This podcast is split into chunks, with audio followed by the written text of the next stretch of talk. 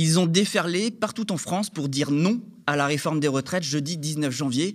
Et ils comptent réitérer mardi 31 janvier avec l'intersyndicale et l'ensemble du mouvement ouvrier.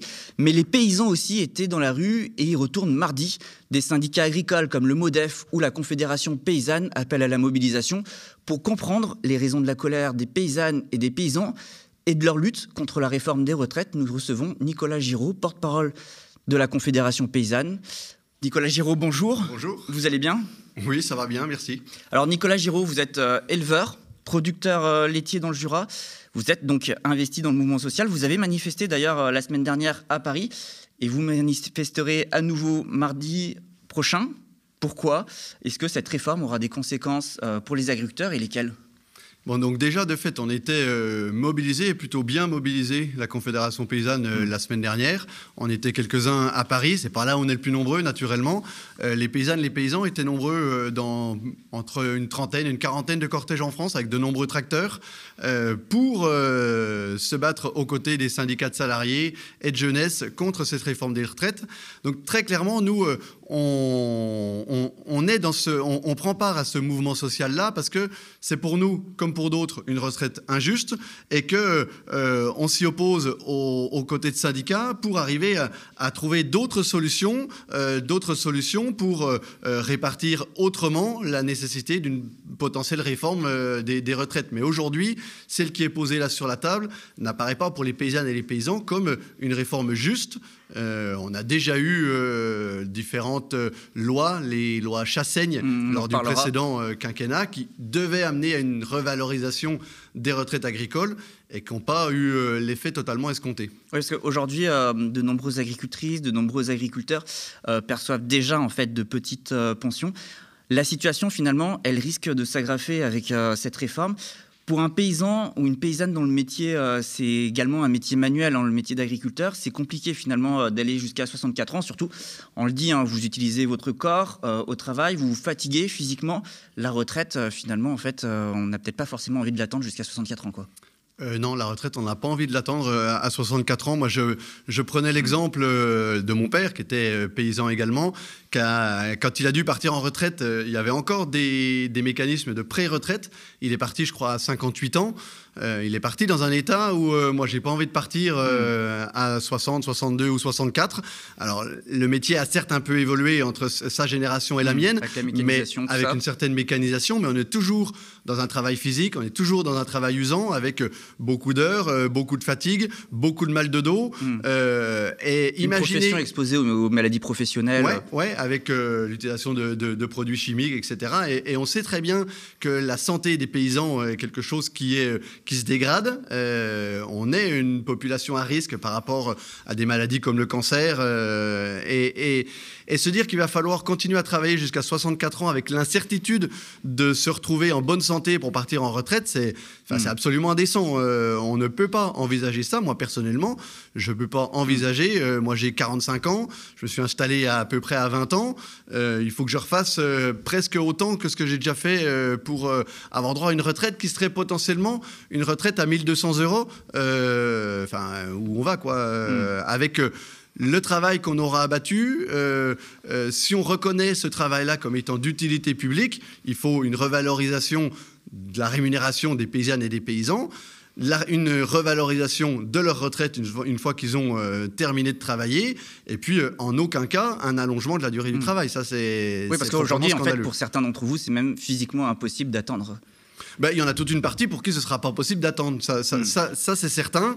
Alors après, euh, la réponse qu'on a pu avoir euh, en direct sur un plateau télé la semaine dernière euh, d'Olivier Dussopt, que j'avais interrogé là-dessus. TV. Ouais, c'est ça. C'était de dire, oui, mais de toute façon, si les gens se retrouvent en incapacité avant d'arriver aux 64 ans, eh ben, ils auront automatiquement le départ en retraite et les 1200 euros. Euh, chouette. Donc ça veut dire que si, euh, si on termine euh, en chaise roulante, on, aura, on aura tout ce qu'il nous faut. Mais à contrario, pour d'autres, c'est un peu compliqué justement de vivre avec des petites pensions, parce qu'il y a de nombreux agriculteurs qui vivent justement avec une retraite vraiment, vraiment minime. Les pensions sont souvent insuffisantes en réalité pour vous. La situation aujourd'hui, concrètement, des agriculteurs en fin de carrière bah, Aujourd'hui, la situation des agriculteurs, elle n'est elle est pas bonne, que ce soit euh, mm. en, retraite ou, ou, en fin de carrière. C'est clair que c'est compliqué d'avoir euh, à vivre avec euh, une rémunération mensuelle qui est en dessous du SMIC, qui est en dessous des 1000 mm. euros parfois, parce que c'est parce que la réalité. Donc, en particulier pour les femmes, pour les agricultrices. En particulier pour les femmes, en particulier pour les gens qui ont eu des, une, activité euh, découpée avec euh, une euh, qui ont commencé par exemple comme aide familiale, c'est-à-dire qu'ils n'étaient mm. pas, exploitants en plein.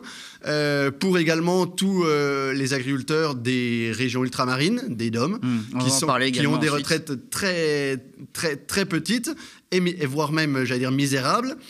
Et euh, ça, ça, ça c'est quelque chose qu'on ne peut pas accepter. Et, j'allais dire, il y, aurait des solutions. Il y, aurait des solutions.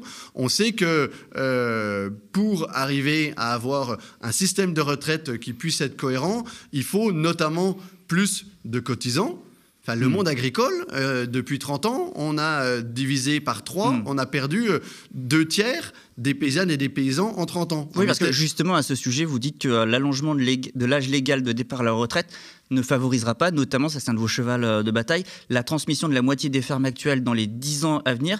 Et ça, vous dites, c'est un enjeu important, l'installation de, de millions, euh, d'un million de paysans, un objectif qu'à la Confédération paysanne vous fixez et vous estimez nécessaire pour répondre aux enjeux sociaux et environnementaux. Donc en fait, on est aussi dans cette problématique-là avec la réforme des retraites. On est complètement dans cette problématique-là, c'est-à-dire que est-ce qu'on veut des paysannes et des paysans nombreux? Ça pourrait permettre euh, d'avoir un système de cotisation qui permettrait d'avoir un système de retraite plus équitable plus, plus juste et plus, et plus stable financièrement, plutôt que d'avoir 400 000 paysans qui cotisent, d'en avoir un million, on, on, se rend bien compte de ce que ça pourrait générer.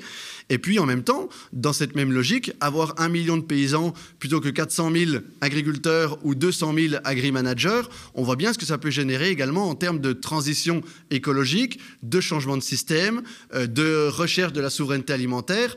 Un exemple qui est en plein dans l'actualité, c'est les néonicotinoïdes sur les betteraves. Hmm. On sait bien qu'on peut se passer des néonicotinoïdes sur les betteraves. Il y a des agriculteurs en bio qui le font. Par contre, il faut de plus petites surfaces, il faut hmm. euh, euh, plus de temps de travail, il faut plus de connaissances, plus de savoir-faire, etc.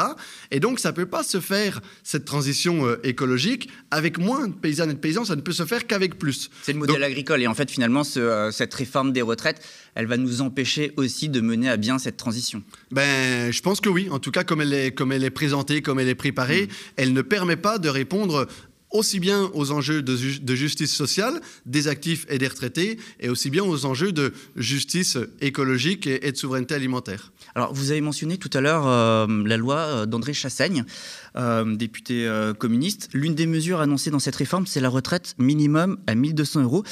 c'est quelque chose, en théorie, dont vous profitez déjà, donc avec cette fameuse loi André Chassaigne, qui prévoit que les chefs d'exploitation agricole, avec une carrière complète, bénéficient d'une retraite minimum à 85% du SMIC. Euh, c'est pas une avancée, ça? Ça devrait être une avancée. Ça aurait dû être une avancée. Hmm. Ça, l'est, si on veut bien reconnaître les choses. Ça l'est pour certaines ou, certains. Donc n'est pas un échec. La loi n'est pas un échec. C'est pas un échec total.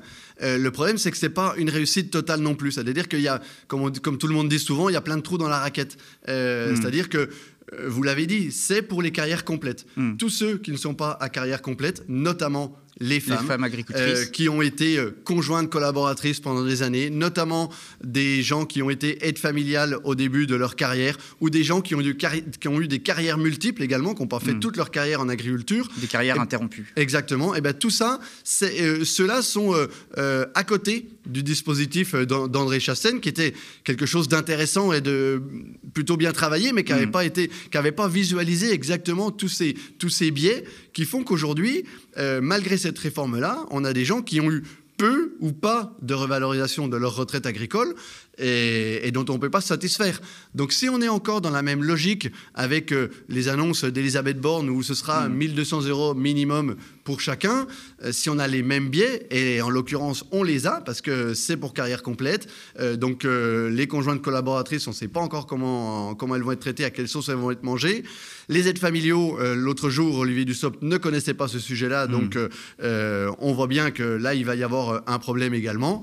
Donc euh, aujourd'hui, ce qui a été fait et ce qui est posé sur la table, ça va pas être euh, quelque chose d'automatique qui va permettre à toutes les paysannes et tous les paysans au départ en retraite même à 64 ans, en ayant mené la réforme jusque-là, de dire ben, on aura 1200 euros. Ça, c'est pas la réalité. On, sait quelle part ça représente les agricultrices, qui, agricultrices qui n'ont pas eu de carrière complète ou euh, ont eu des carrières interrompues et qui donc ne peuvent pas profiter euh, des mesures euh, de la loi Chassaigne Alors, j'ai pas de chiffre ou de pourcentage à vous donner, mais au niveau des agricultrices, c'est la plupart des agricultrices qui, jusqu'à maintenant, autant maintenant, on a une proportion de femmes dans l'agriculture qui s'installent en plein, au même titre que leur mari, que leur conjoint, ou même toutes seules, bien entendu, autant il y a 10, 15, 20 ans ou 30 ans, la plupart des femmes en agriculture étaient conjointes collaboratrices ou avaient des sous-statuts, parce qu'il y avait une difficulté à euh, faire reconnaître le statut des femmes en agriculture. Il y avait également une difficulté de s'installer euh, en tant que femme euh, dans l'agriculture,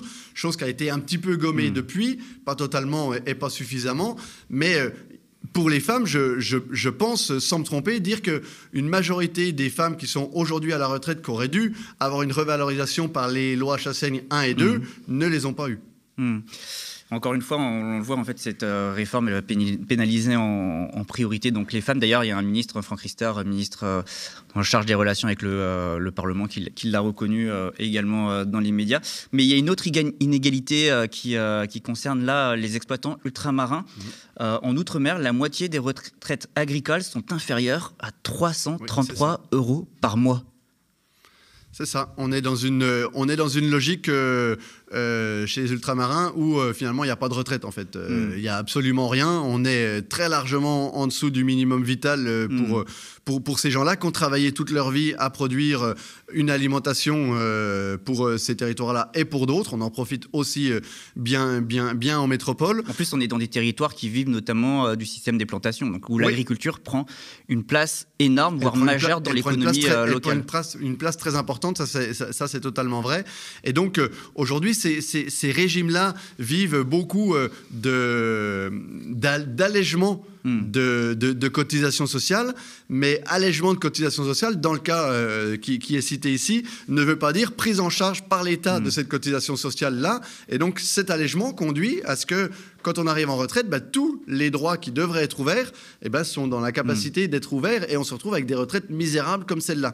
Donc euh, on ne peut pas euh, continuer à expliquer aux paysannes et aux paysans des DOM qu'on va, à, à, défaut d'avoir des revenus suffisants pour payer leurs cotisations sociales, on va les hmm. accompagner, l'État va prendre en charge tout ça et leur faire découvrir au moment du départ à la retraite, ben non, vous n'avez pas pu payer vos cotisations sociales, et eh ben vous n'avez pas de retraite.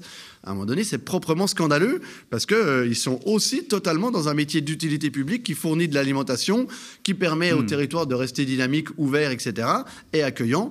Et ça, euh, et ça quelque part, ça n'a pas de prix. Donc, euh, on ne peut pas accepter que l'État soit toujours dans cette logique-là, notamment avec les DOM. D'ailleurs, concernant les territoires d'outre-mer, pour réagir à l'actualité, ça concerne notamment celles et ceux qui ont, par exemple, arrêté leur carrière à cause du chlordécone, ce fameux scandale, qui sont, eux, donc, doublement pénalisés. C'est aussi ça, le fait colonial, comment se fait-il que les pensions en Outre-mer ne soient pas alignées au niveau des pensions en métropole? On peut se poser quand même énormément de questions.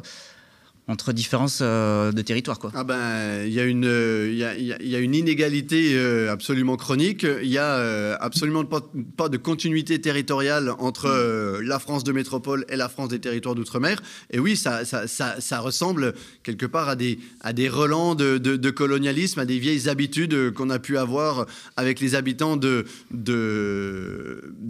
ces territoires qui sont pourtant la France, pleinement la France.